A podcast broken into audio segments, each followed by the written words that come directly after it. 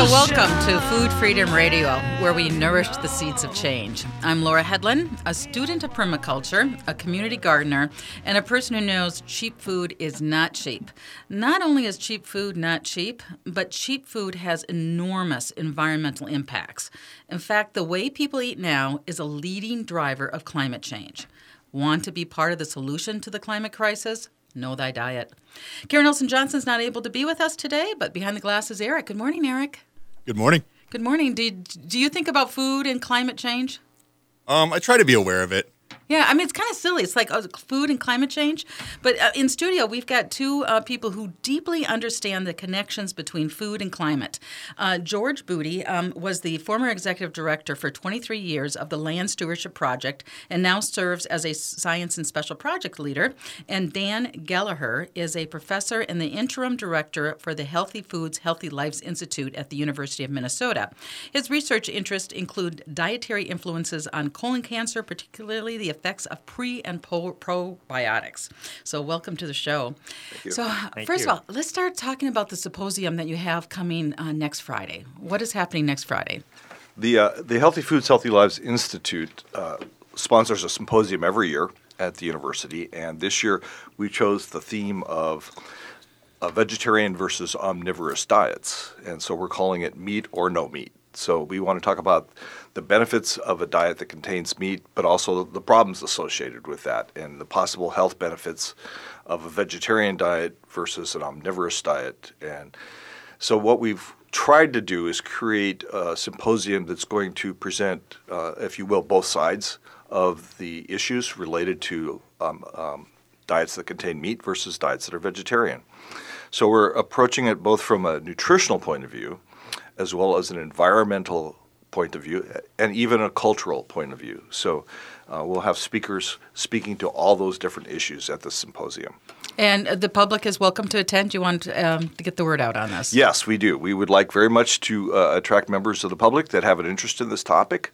Uh, the symposium will begin around uh, 8:30 in the morning, and uh, with the registration cost uh, of $65, you you And that includes lunch from Birchwood. breakfast and lunch. Breakfast and lunch for Birchwood Birchwood. Cafe. Yes. so you should come just for that. And when? How do people register? Uh, you can register online. If you go to the uh, Healthy Foods, Healthy Lives Institute website, there's a link, and that is hfhl.umn.edu. Okay, so meat or no meat? Correct. All right. I, I, I want to put this in the context of the university being a land grant institution Mm-hmm. because I absolutely love the university. What does it mean to be a land grant institution? And as a land grant institution, asking these critical questions like meat or no meat, how does Mm-hmm. that tie in together? The, uh, the land grant system was actually created at the time of Abraham Lincoln. It's been around that long. And what uh, Abraham Lincoln signed into uh, to law was a system of creating in every state a land a grant of land, hence the name land grant, where uh, agriculture and what they called the mechanical sciences were going to be studied. And so every state has a land grant university. Ours happens to be here at the University of Minnesota, and specifically on the St. Paul campus, which is where I work. So, uh, f- for example, another land grant university would be University of Illinois Champaign-Urbana. So these are the focuses, foci of uh, agricultural and agricultural engineering type research. And folded into that is the study of nutrition and food science as well. So that's all considered part of the, the agricultural enterprise. Great. And then what's the Healthy Lives Institute? The Healthy Lives, Healthy, uh, Healthy Foods, Healthy Lives Institute was created uh, by the central uh, administration of the university to uh, give grants to study the intersection between food, agriculture, and health, as well as food safety. And so we've been around, as I said, for a while 10 years, and we uh, have people submit grants, uh, proposals to us. Some are from faculty to do research just within the University of Minnesota, but we also have a pretty significant community grant program. So members of the community can partner with members of the university to write a grant to study some aspect of how agriculture, uh, food, and health uh, interact. Okay, and the, Laura, can I add Please into do. that discussion a little bit?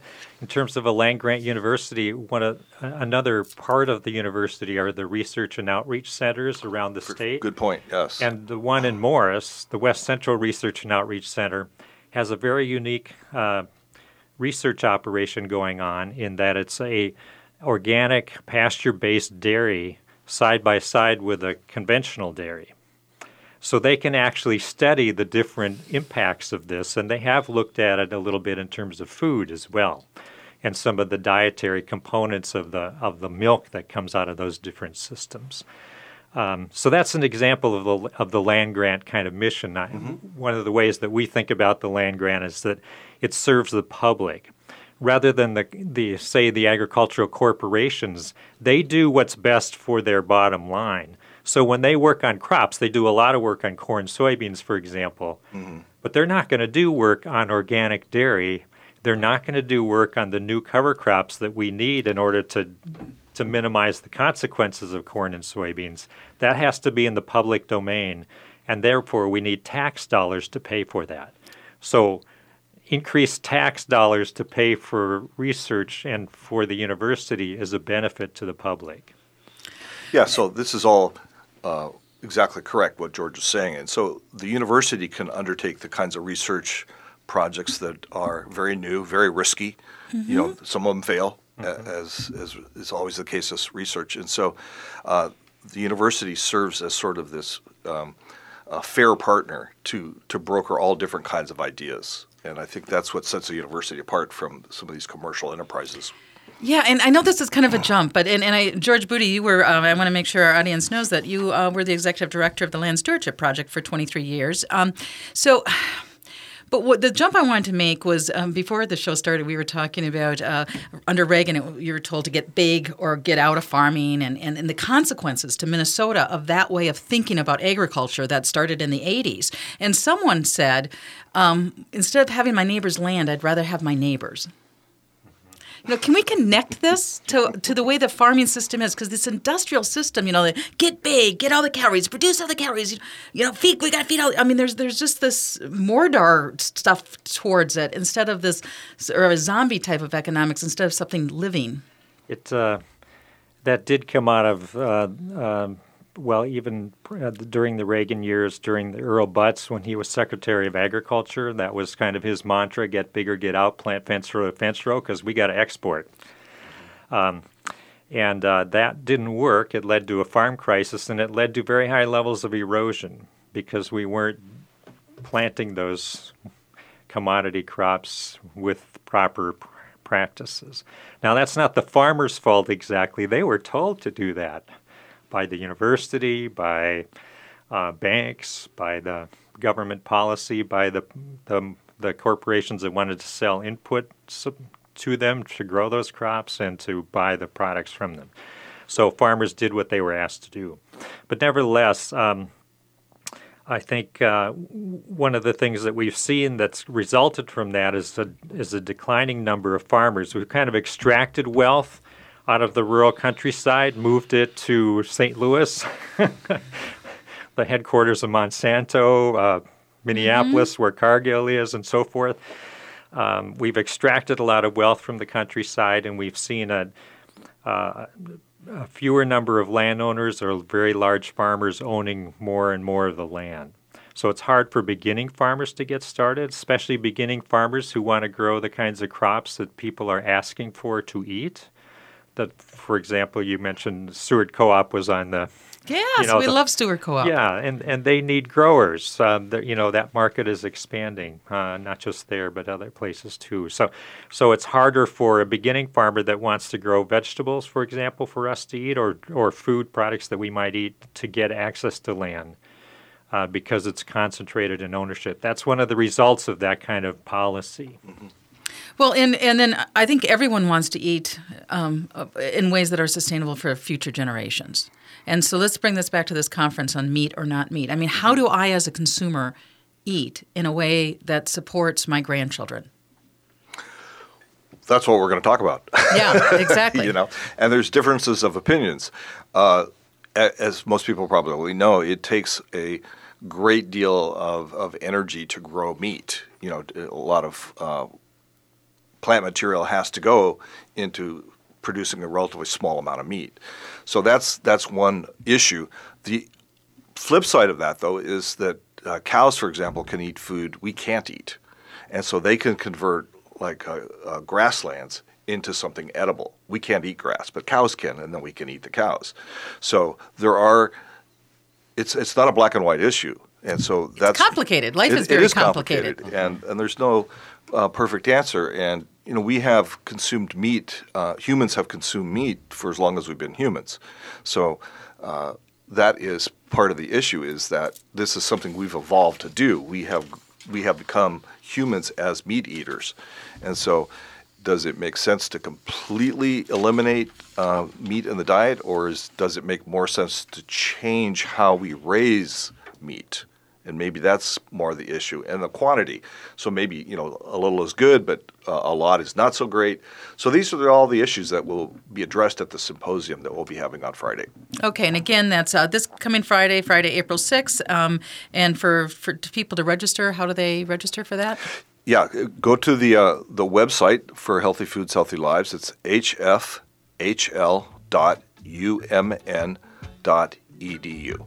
So you're listening to Food Freedom Radio. We are live. Uh, Karen Olson Johnson is not able to be with us today. I'm Laura Hedlund. The live call-in number is 952-946-6205. A meat-based diet or a plant-based diet, uh, which is better for the environment? Um, this is Food Freedom Radio on AM 950, the progressive voice of Minnesota.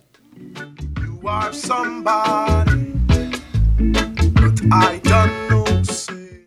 Six years ago, Dr. Emily Stein was confronted with a life changing situation. Her grandmother developed rheumatoid arthritis and was unable to maintain her own dental hygiene. Unfortunately, her assisted living facility didn't have the resources to help her maintain her dental health either. Once her dental health deteriorated, her overall health deteriorated too. It wasn't long until she had multiple tooth extractions and a severe stroke. That's when Emily put her Stanford background in microbiology and immunology to work. She created an oral care lozenge, or Smart Mint, that manages oral bacteria to promote strong teeth, healthy gums, and fresh breath. Daily Dental Care is a life sciences company dedicated to addressing public health by targeting the root cause of dental disease. Because let's face it, we all could use a little extra help supplementing our daily dental care routine. Visit dailydentalcares with an S.com or go to Amazon to purchase our lozenges and use promo code DDC95002 for a 25% discount on your first purchase. These statements have not been evaluated by the Food and Drug Administration. This product is not intended to diagnose, treat, cure, or prevent any disease. Daily dental care lozenges are not intended to replace daily dental hygiene practices. It's a good day to be indigenous. Native Roots Radio presents I'm Awake. Our weekly Native American talk radio show will discuss national and local Native American news and events. Local and national guests will help us keep current with Mother Earth, tribal, and Twin City issues. Native American issues are human issues. We invite all people to walk hand in hand with our struggles, victories, and achievements. Listen Saturdays at 2 p.m. I am awake. Hi, I'm Dr. Scott Shambot from Shambot Family Dentistry. We're the fear free, get you out of pain now dental office. We always offer a free exam and x rays for new patients because we believe you shouldn't have to pay to find out what's wrong with your teeth. Call today. We're open early and late and Saturdays to fit your schedule. As my daughter Rachel says, If you don't see my dad, please see another dentist. Take care of your teeth because they're the only ones you get. Call 1 800 Fix My Teeth or visit fixmyteeth.us. Saturdays at 1 p.m., you have a chance at a fresh start, a new beginning. Hi, everybody, this is Freddie Bell, host of New Beginnings. Our show features the concerns of America's 78 million baby boomers in employment, finance, health and nutrition, spirituality, and even entertainment. Every day is a chance for a fresh start. Join us Saturdays at 1 p.m. for New Beginnings with Freddie Bell on AM 950, the progressive voice of Minnesota. Thom Hartmann here telling you that solar energy isn't just for environmentalists. Switching to all energy solar is actually perfect for reducing your carbon footprint while also saving money on your monthly electric bill. The fact that solar panels cause no earth harming emissions while it's producing energy is a bonus. Who in the world could object to that? But they can also help you save money month after month for decades and they do it with a clean footprint. So go green and start saving money today by visiting allenergysolar.com. So, welcome back to Food Freedom Radio, where we plant the seeds of change. I'm Laura Hedlund. Karen Olson Johnson's not able to be with us today, but in studio we are live. So, welcome your calls 952 946 6205. How do you eat? To help the climate crisis? What's the best way to eat? And um, one statistic from Michael Clark um, is that r- ruminant meat has impacts 100 times that of a plant based diet. So you guys are doing a meat. So I would say that depends on how it's raised. And that's particularly with grain fed ruminant meat. And as Dan mentioned earlier, ruminants have this unique stomach system where they can digest cellulose, which is a, a particular feature of grasses. And, and so I might just jump in and explain sure. what a ruminant is, because not everyone is familiar with it. A ruminant is animals that uh, are like cows, and like sheep, and like goats. Those are ruminants, and they're able to, because of their stomach, uh, specialized stomach, where they have a lot of bacteria, they can take in things that uh, we can't, like the grasses, and, and, break down things like cellulose. So, uh, ruminants are uh, specialized animals that are made to sort of forage on grasslands. And and we you know ruminants have been a feature of grassland uh, ecosystems um, forever. since forever yeah. mm-hmm. since they first evolved. Mm-hmm. They evolved together. Right.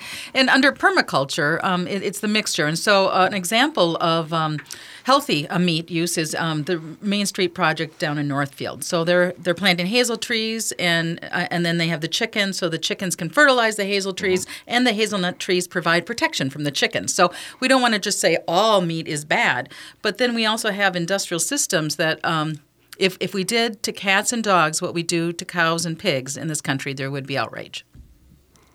Yeah, I think that uh, the the concentrated environment where they have these feedlots where they fatten the cattle, for example, um, you know, any place you have a lot of uh, a great concentration of animals is going to be a very difficult environment. There's a lot of disease.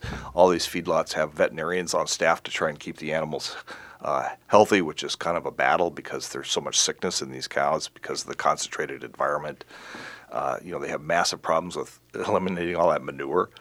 well, and I've heard that Minnesota is the manure equivalent as if we had 50 million people because we're exporting pork to China. So our water, mm-hmm. the water of our grandchildren, suffers because of the industrial system we now have.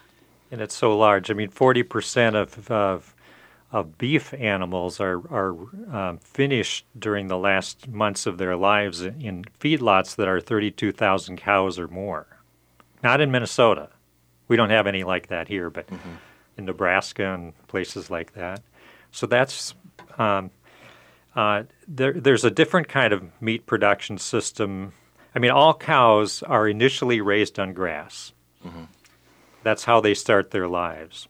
So we have a number, and that's called cow calf system. We have cow calf producers in Minnesota. Um, but then within that, there's uh, different kinds of grazing, if you will. So that's when they're out on the land eating grass. There's something called continuous grazing, and if you drive around the countryside and you see a, a sort of poorly looking pasture that kind of looks like a weedy golf green, mm-hmm. that's continuous grazing. But if you drove around and you saw, oh, a, a nice looking pasture that always has uh, six, seven inches of, of, of vegetation growing on it, that would be more like managed rotational grazing. That's the kind of system we need to move to. You can grow more cows in the same area, and there's virtually no water runoff from that kind of system, mm-hmm. whereas a, con- uh, a, continuously grazed pasture has uh, too much runoff. So, as a consumer, how do I know which meat is which? Well, um, you need to uh, look for the uh, ask if it's grass fed. That's one thing. Um, and, supporting at the co-ops because the co-ops supporting have at the co-ops. The co-ops have been a leader in this. So That's knowing right. where you shop, you shop either locally and find someone that you know, or support the co-ops. Yep. And and cows could be raised. They don't all have to be completely grass fed to be good. Um, Minnesota does have winter.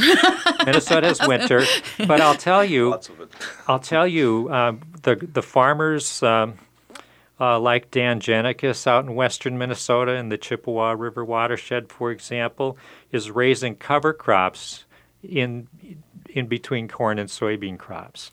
And those cover crops grow in the fall. So they're they're green in November and even December when most of the land is black. Great. Well, thank you so much, George. We've got a caller, Lynette. Good morning, Lynette.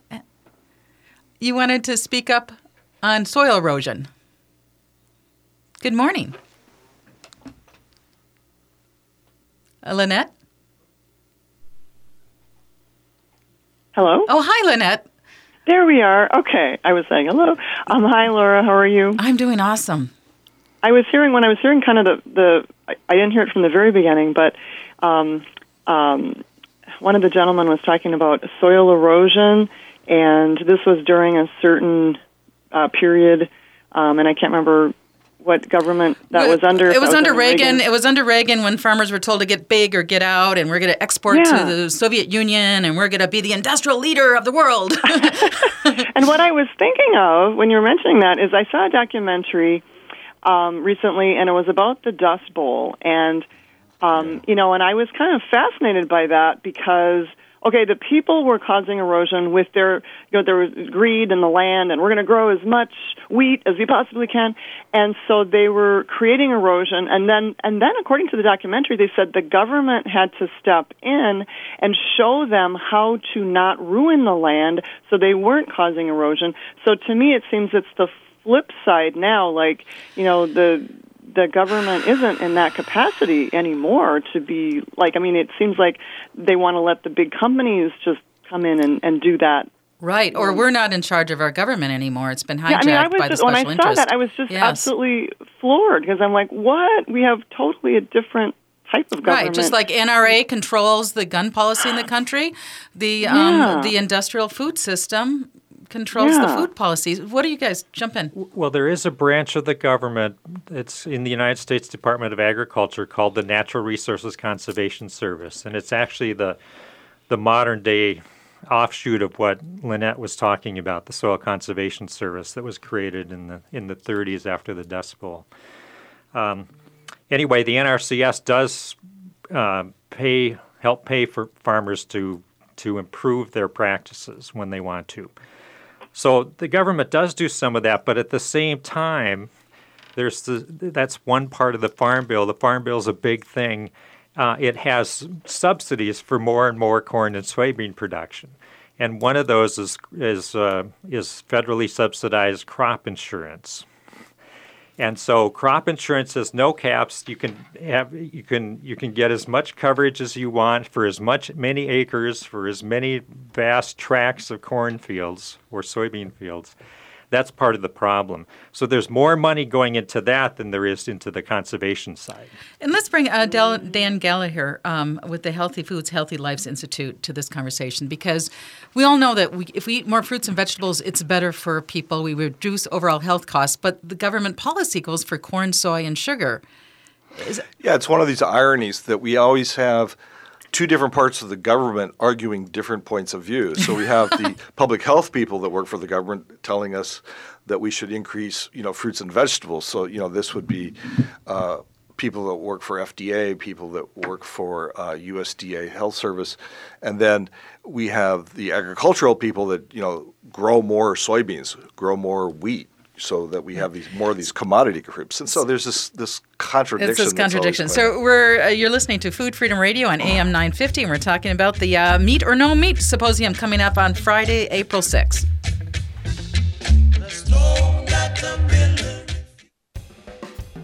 The Spring St. Paul Art Crawl, presented by the St. Paul Art Collective, will be running April 27th, 28th, and 29th. This is a must do experience that you will love. Over the weekend, you'll have the chance to explore a wide variety of art while touring through local artist studios, lofts, and galleries. Hosting over 350 artists, up for purchase will be paintings, photography, pottery, sculpture, fiber arts, and more. The Art Crawl sprawls over 34 locations. Join the Art Crawl and discover outstanding art for you to own. When you buy local art, you're providing to artists so that they may continue to create the art we love. The Metro Transit is supporting the local art community with free transit passes. Download your pass to ride buses and light rail for free during the art crawl. Be sure to get details at the stpaulartcrawl.org. That's the stpaulartcrawl.org. Common Roots Cafe is the perfect spot for the whole family to get delicious, local, and organic food. They have a great kids menu equipped with games and coloring, while parents can enjoy a great local beer, wine, or specialty cocktail. It's never been a fad or a marketing ploy to make everything from scratch with local and organic ingredients. It's always been an unwavering commitment. If they can buy it local and organic or get it from their on site garden, they will. Common Roots is located off 26th and Lyndale and online at commonrootscafe.com. Hi, this is Mike Papantonio from Ring of Fire. Ring of Fire is a direct, smart, and I got to promise you, a fearless progressive talk show. Join me, Mike Papantonio, and my co host Bobby Kennedy Jr. and Sam Seder as we take on the large corporate conglomerates and that radical right wing media that dominate America's airwaves. Ring of Fire Saturdays from 3 to 6 and Sundays from 6 to 9 p.m. on AM 950. It is the progressive voice of Minnesota. Seward Co op, serving the community for nearly 45 years, invites you to shop their two convenient locations, both offering the strong commitment to local producers and healthy foods you've come to expect. Seward focuses on locally grown and raised products, fair trade, and environmental sustainability. Shop their selection of meats, artisan cheeses, and house made baked goods. Find Seward at 2823 East Franklin Avenue or the Friendship Store on 38th Street and 3rd Avenue in Minneapolis. More at seward.coop. March is Auto Show month in Minnesota, and Rudy Luther Toyota has incredible deals to make. Now's the time for huge Toyota incentives like $4,000 rebates on 2018 Avalons with interest as low as 0%. Doesn't get any lower. Rudy Luther Toyota's fair value pricing will also get you a big discount on the Hot Highlander with 0.9% financing for 60 months. Check out RudyLutherToyota.com for all the great deals going on right now. Come out and enjoy Auto Show month at Rudy Luther Toyota, 394 and 169 in Golden Valley. With your AM 950 weather, I'm Brett Johnson. Look for rain and snow today with a high near 41. Tonight, more rain and snow with a low around 23. Saturday, cloudy with a high near 25. And Sunday, sunny with a high near 34. Moe's Tax Service in Highland Park and St. Paul has been working for you, not the IRS, since 1971. With tax day approaching, they can help with all your taxes, whether you're self employed, have a personal return, LLC, partnership, nonprofit, estate, trust, or more. Returns are usually e filed the same day, and your refunds are fast and secure. Learn more at moestax.com. Darren. So, welcome back to Food Freedom Radio, where we nourish the seeds of change. I'm Laura Hedlund, a student of permaculture, and uh, Karen Olson is not able to be with us today, but we are talking about a conference coming up a Friday, April 6th, called Meat or No Meat, and it's sponsored by the um, Healthy Foods, Healthy Lives Institute at the University of Minnesota. And in studio with us is George Boody. He was the executive director for 23 years of the Land Stewardship Project, and Dan Gallaher, the uh, interim director for the Healthy Foods, Healthy Lives Institute. And during break, we wanted to talk a little bit more about soil erosion and what that means.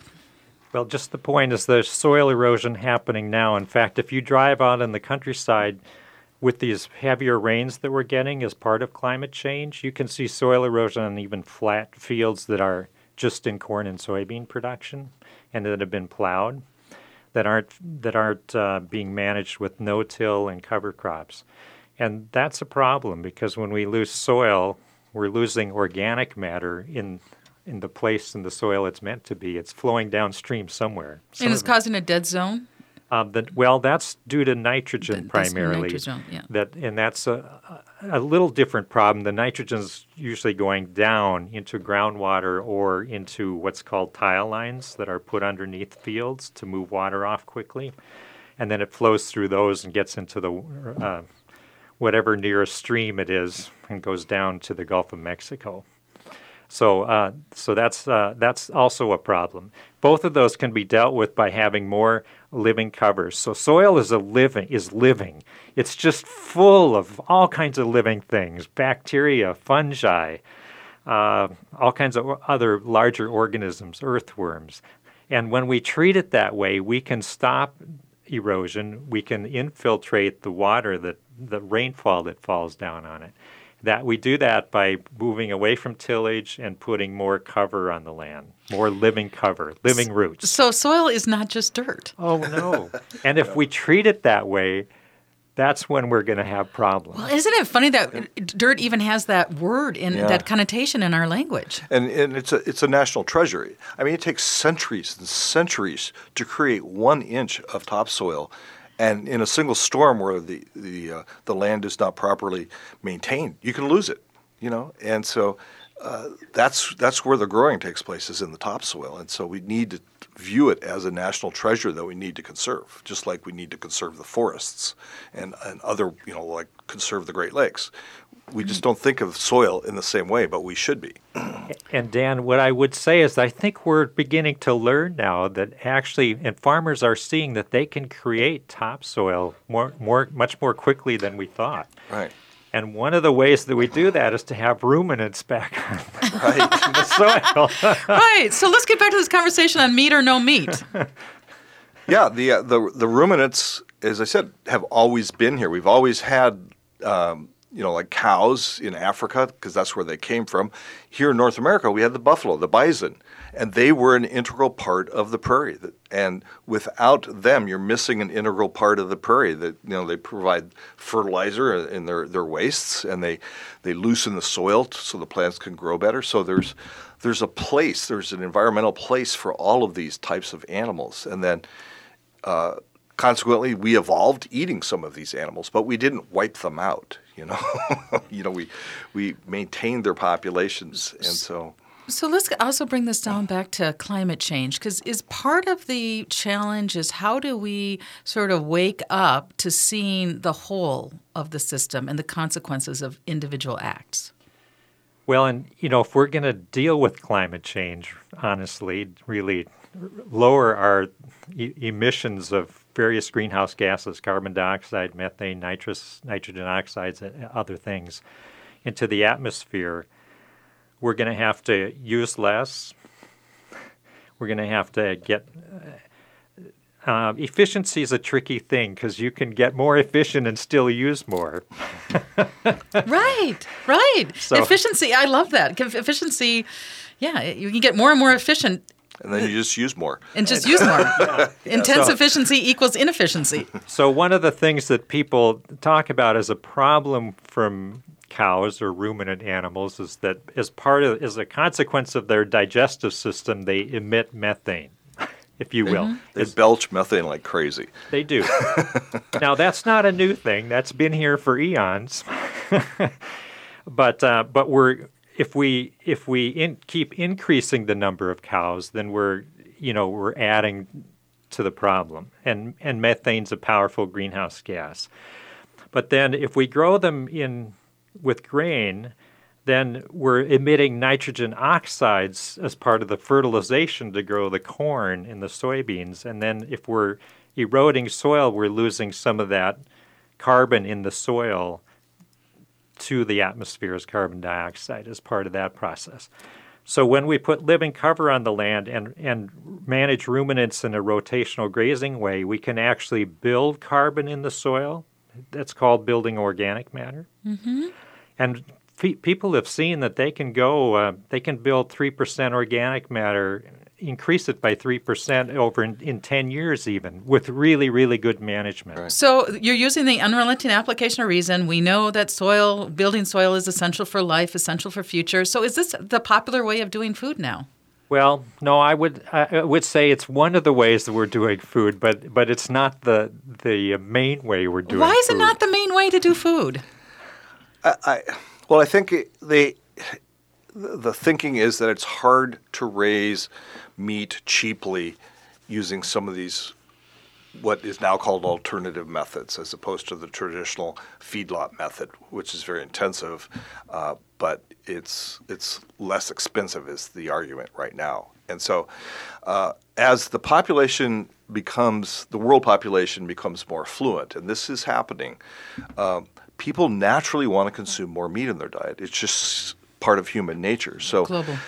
it's this is global, and so there's more and more demand for the foods that we feed these cattle, which is corn and soybeans, because um, most corn and soybean does not go into human consumption; it goes into animal feed, and so that's part of the driver is that you know we have more animals being raised to feed a population that world population that's more fluent, and they they want meat in their diet. They like the taste of it. That's And so what happens if, if this train just keep, keeps going and more and more people? good. Nothing good. Okay, so let's go there. What what does that mean?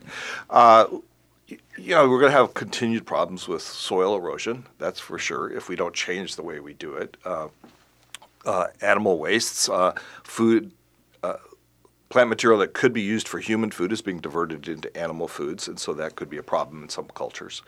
So uh, we have to figure out a way that we can have animals being grown because meat does have positive aspects. It is very nutritious but yet that we don't do great damage to the environment while we're doing that. And you know, the work that George is doing, for example, is, is very key to that. And and you know, say take hogs for example, or chickens. We don't have to just feed them corn and soybeans. They eat a lot of different things. I, I, I hear they're even eating some Glam Doll Donuts, you know. for hogs, I wouldn't be surprised. but I mean, uh, so let's say we just um, expanded the diets of hogs by 10% of their diet from oats. Mm-hmm. Well, oats is a really good crop to have on the land. It grows in the spring when we get these hard rains, and it protects the soil from being eroded by those raindrops. Um, so that would be a good thing. Yeah. And then our meat would taste a little different. Mm-hmm. Um, it would have a greater, it would just have different composition to it. And how do we find ways of innovating um, a, a, living food system? And we uh, right now on the phone is um, Linda Alvarez, and she's interested in exploring ways in which underrepresented and marginalized groups interact and challenge and resist dominant structures of power. So, welcome to the show, Linda.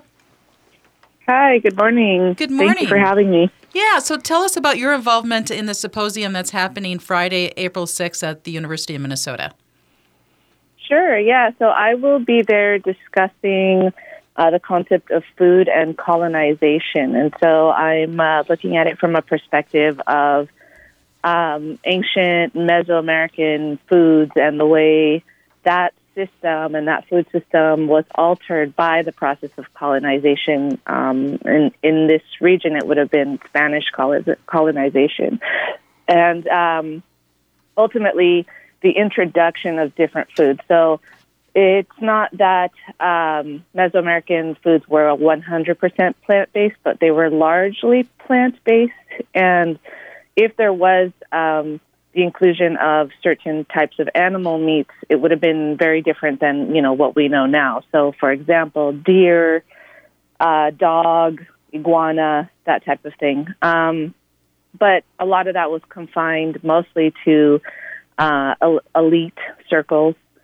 Um, so, with the introduction of colonization, it, it really began to change the food system as a whole. So, it brought over cows, pigs, chickens, animals that are not native to this part of the world, um, and really began to alter in a couple of ways the food system. So, first of all, by um, literally putting these animals on the ground, uh, they were allowed to graze everywhere and had a huge impact on traditional food systems, uh, mainly the milpa, which is a, you know commonly known as the Three Sisters. So, the, the very common agricultural piece with corn, squash, and beans. Um, animals would just trample over that, which oftentimes led to starvation in indigenous communities.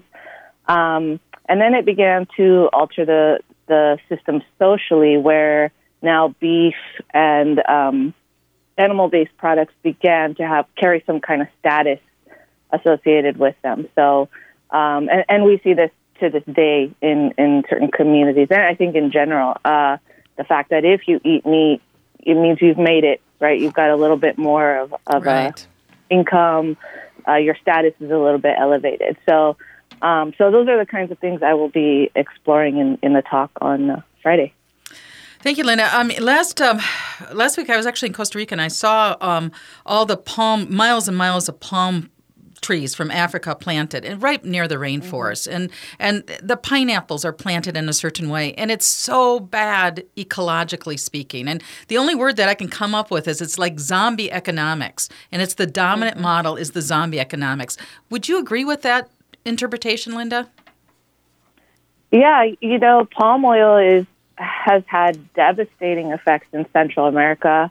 Um, you know, there's huge uh, palm oil plantations in Costa Rica, and they kind of jumped over from uh, Honduras, which is where there's a huge, uh, and and then it's leading to so many conflicts. Um, and so that's yeah, I agree completely. Um, interestingly, you know, it used to be cattle, which was causing those issues, and then as we move, you know, in terms of different products, uh, agricultural products, uh, palm oil is now a huge issue, and it's co- uh, like I said, it's not only devastating to the environment, um, but it is causing huge conflicts between communities, uh, where we're actually dealing with violence, people people being killed um, as they try to protect their either traditional agriculture, uh, traditional indigenous lands, um, or just you know uh, lands yeah. that they've lived on I mean, forever. Someone So- was someone where was that? Someone was complaining about the water pollution, and all of a sudden some guns got shot. And you know, I mean, Yeah. it, it, it is it is really that ugly. So when we're gonna take a break, and when we come back, we're gonna talk about how to be an ethical consumer, how to support the world that we all want to see, everyone wants to see when we eat a bite of food. You're listening to Food Freedom Radio on AM 950, the progressive voice of Minnesota. Thank you, Linda. Tap, taste, and treasure at Vinaigrette, where we have some warm seasonal recipes all ready to create dynamite meals. Our fig balsamic vinegar pairs perfectly with roasted Brussels sprouts or baked brie. And sweet potatoes are always a winner, but never more than when they're roasted with a drizzle of vinaigrette cinnamon or orange fused extra virgin olive oil on top. Come in today for more custom crafted food and cocktail recipes at Vinaigrette, 50th and Xerxes in Minneapolis and 287 Water Street in downtown Excelsior. Online at vinaigrettemn.com. Hello, this is Ellen Krug from Hidden Edges Radio. When I'm not on the radio, I'm standing in front of audiences training about diversity and inclusion and on how to be welcoming to others who are different from us. More than ever, employers and organizations need professional diversity and inclusion training. I can offer that training through my company, Human Inspiration Works, LLC. I'd love to make your workplace or organization more welcoming. For more information, go to humaninspirationworks.com. Thank you. Kevin Ross here, inviting you to our brand new store called Ambiguous. What does ambiguous mean? It means one who enjoys alcoholic beverages of all sorts. Ambiguous is a Minnesota maker's market. Unlike traditional liquor stores, we feature only craft beer, wine, and spirits made here in Minnesota. We are ready to guide your selections, where you can build your own four or six packs. Find us at 949 Hennepin Avenue East in Northeast Minneapolis or online at ambiguousmn.com. Did you know that tooth decay is the most common disease in America and that over half the American population has some form of periodontal disease? Simply brushing and flossing don't seem to be enough. The abundant bacteria in your mouth thrive off sugar to produce acid and plaque. But what if you could actually prevent bacteria from converting sugar into the harmful byproducts responsible for tooth decay and periodontal disease? Daily Dental Care is a life sciences company that leverages our microbiology expertise to create oral care products that promote strong teeth, healthy gums, and fresh breath. Our lozenges safely and effectively neutralize harmful bacteria and their disease causing byproducts like acid and plaque without harming health promoting bacteria that guard your mouth against the destruction that sugar causes. Supplement your daily dental hygiene routine with our convenient dental lozenges. Go to dailydentalcares with an S.com or Amazon to purchase and use promo code DDC95001 at checkout for a 25% discount on your first purchase. These statements have not been evaluated by the Food and Drug Administration. This product is not intended to diagnose, treat, cure, or prevent any disease. Daily dental care lozenges are not intended to replace daily dental hygiene practices. Hi, this is Gregory Rich from Habitation Furnishing and Design, and I'd like you to tune in to a new program, Drink in the Style. Sundays at 5 p.m., Drink in the Style is going to be a one hour conversation about interior design and aesthetics, all while enjoying a cocktail created by a local mixologist. Drink in the Style, Sundays at 5 p.m., brought to you by Habitation Furnishing and Design. Try to see it my way. Do I have to keep on talking till I can go? So, welcome back to Food Freedom Radio, where we uh, nourish the seeds of change. I'm Laura Hedlund, a student of permaculture. Karen Olson Johnson's not able to be with us today. Uh, in studio, we have George Boody. He was the former executive director for 23 years of the Land Stewardship Project, and Dan Gallaher. He is the interim director for the Healthy Foods, Healthy Lives Institute at the University of Minnesota, which this Friday, April 6th, um, they're holding a uh, spring symposium, 7:30 to 8:30, uh, 7:30 to not, to 3 o'clock. Um, meat or no meat. And when we went to break, we wanted to talk about some of the trauma now facing Minnesota farmers. Well, um, nationwide, actually, and, and this is happening around the world, there's very high suicide rates for farmers. In fact, farmers have the highest suicide rate of any occupation in the United States. uh, and higher than military veterans coming back, which is not a comparison we want to make either direction. Um, so very, I'm de- very stressful profession because it's so uncertain. Uh, farm policies are changing all the time, and farm prices are just gyrate back and forth. So from one year to the next, you don't know what your income's going to be. It's a very stressful profession. And they're they're on a kind of technology treadmill, if you will, and the and the way on, where they they're buying more and more products from the corporations that sell inputs to them. When prices go up, those prices go up, but they don't come down as much when the prices come down. Um, so uh, Monsanto's seed costs didn't really come down that much after the the high farm prices of 2008 to 2012 started falling, but um, so so that's that's a problem. And the way off from that technology treadmill is to focus on soil health, and the farmers that are doing that can reduce their costs of inputs here in the United States, and and uh, they just need to get out of the the grasp of the corporations that control all of those inputs. And how do we help them do that?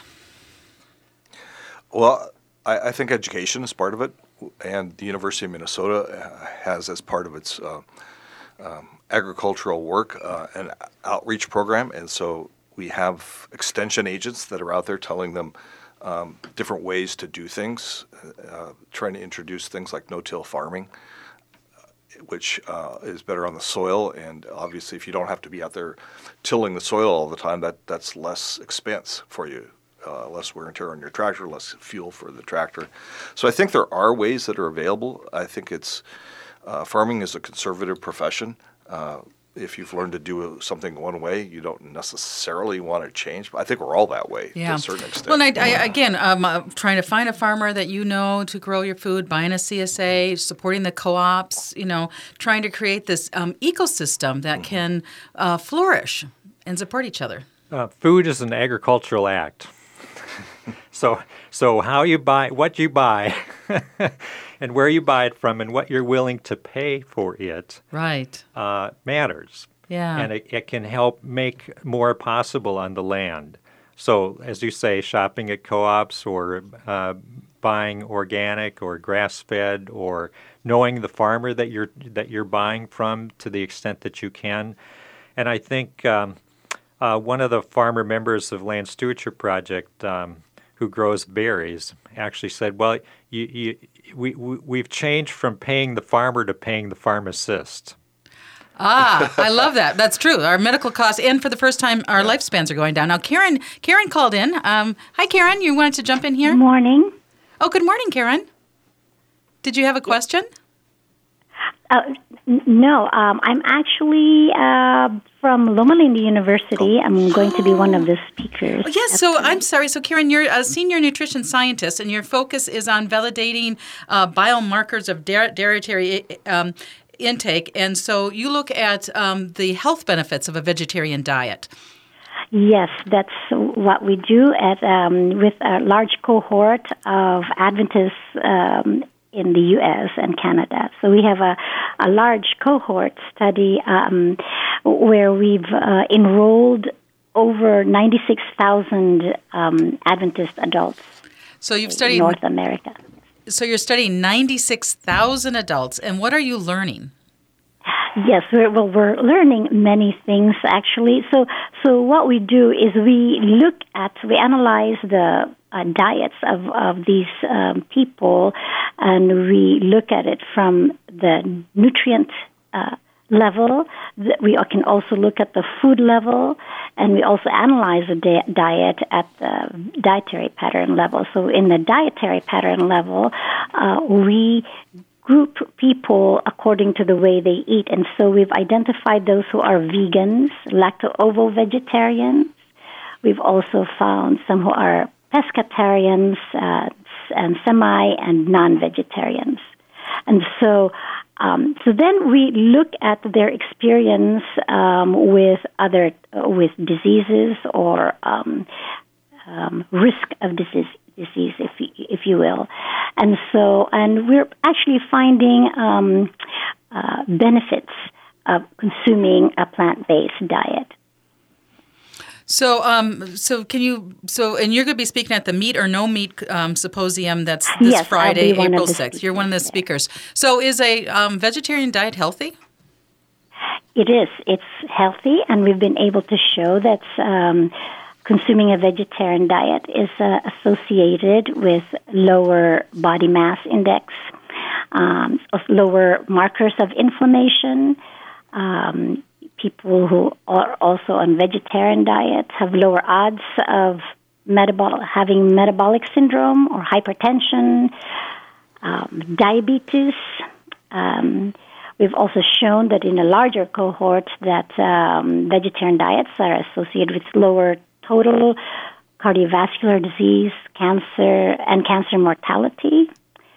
Um, well, this is, I mean, that- cancer and possibly prostate cancer. So Wow. these, this is what we're finding. This is our- really exciting. Now, now you're just giving us a sampler, and we're down to our last few minutes. So, um, I thank Uh. you so much for calling in, Karen. And if people want to hear more, they can go to the symposium on Friday, April 6th, um, at the university. And Dan, again, tell us how we find out about the information in this symposium. Uh, you can register at the door, so if you want to come, it's going to be at the Hubert H. Humphrey Center. Uh, but you can also register online. The uh, registration can be accessed at uh, on the web at uh, uh, excuse me hfhl dot umn dot edu. George, did you want to jump in at all? I'll just say that uh, another way you can approach changes on the land and in terms of our farm policy is to join an organization like Land Stewardship Project. We are a membership based organization, 4,000 household members, farms, rural, and urban people, and that you can help make change that way and, and, and meet farmers, go out and talk with them, learn what they're doing. You have the best potluck in, in the Twin Cities forever. I mean, I, I've, I've been a member for a long time, and the Stewart, your potluck um, is a great event. Do you know what day that's going to be? By the way, It's I don't know yet, but it's usually later in Ju- in July on a Thursday. So just uh, watch us on Facebook or on, on the on the web. So I want to uh, thank uh, Karen for calling in. She's a senior nutrition scientist. Linda Alvarez, um, she's interested in exploring underrepresented and marginalized groups. And Dan Gallaher, um, the interim director for the Healthy Foods, Healthy Lives Institute. And George Boody, um, uh, former executive director of Land Stewardship Project. And I thank you for listening to Food Freedom Radio on AM 950, the progressive voice of Minnesota.